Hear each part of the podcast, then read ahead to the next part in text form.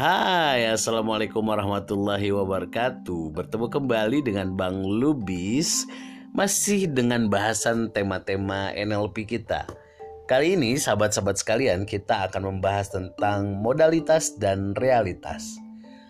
Salah satu yang khas dari NLP adalah mempelajari tentang bagaimana informasi masuk ke otak kita. Dulu saat kita masih sekolah tentu kita pernah belajar tentang panca indera kan ada indera penglihatan, indera pendengaran, indera perasa atau sentuhan, juga indera penciuman, ada indera pencecapan. Dalam NLP nanti kita mengenal ada visual, auditory, kinestetik, olfaktori, dan gustatory.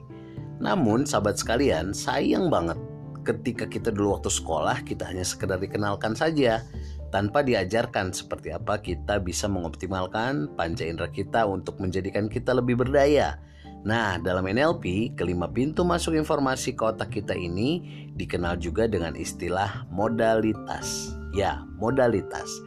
Dengan modalitas yang ada, informasi masuk ke otak kita, kemudian barulah kita bereaksi atas apa yang terjadi di dalam otak kita. Sehingga bisa dipastikan reaksi setiap orang akan berbeda meskipun masing-masing orang diberikan stimulus yang sama. Misal dalam sebuah kelas ada 30 orang peserta yang sedang sama-sama mengikuti sebuah sesi training dari seorang trainer. Saat trainer membawakan materinya, dia sedang menjadi realitas eksternal bagi semua peserta. Kemudian setiap peserta menggunakan modalitas mereka masing-masing untuk menyerap semua informasi yang mereka bisa serap yang ada di hadapan mereka. Nah, semua peserta kemudian melihat, mendengar, merasakan, bahkan mengalami langsung apa yang terjadi di ruang kelas tersebut.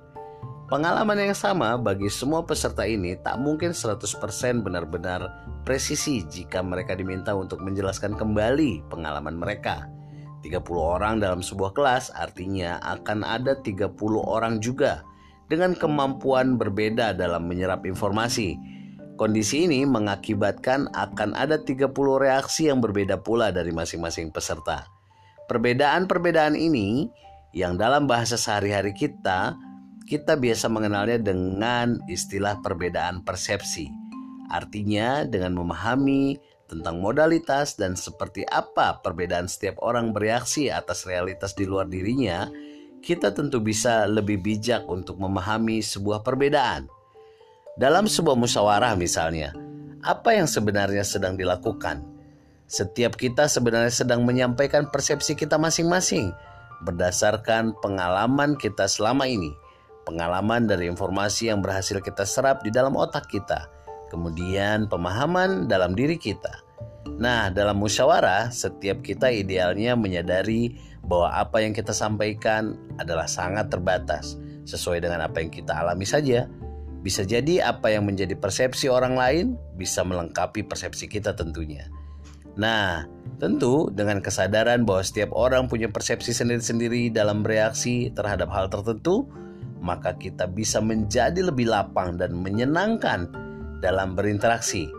Kita bisa lebih bijak dalam memberikan respon terbaik terhadap orang lain karena kita faham setiap orang akan menyampaikan persepsinya yang tentu terbatas. Begitu juga tentang persepsi diri kita sendiri tentunya.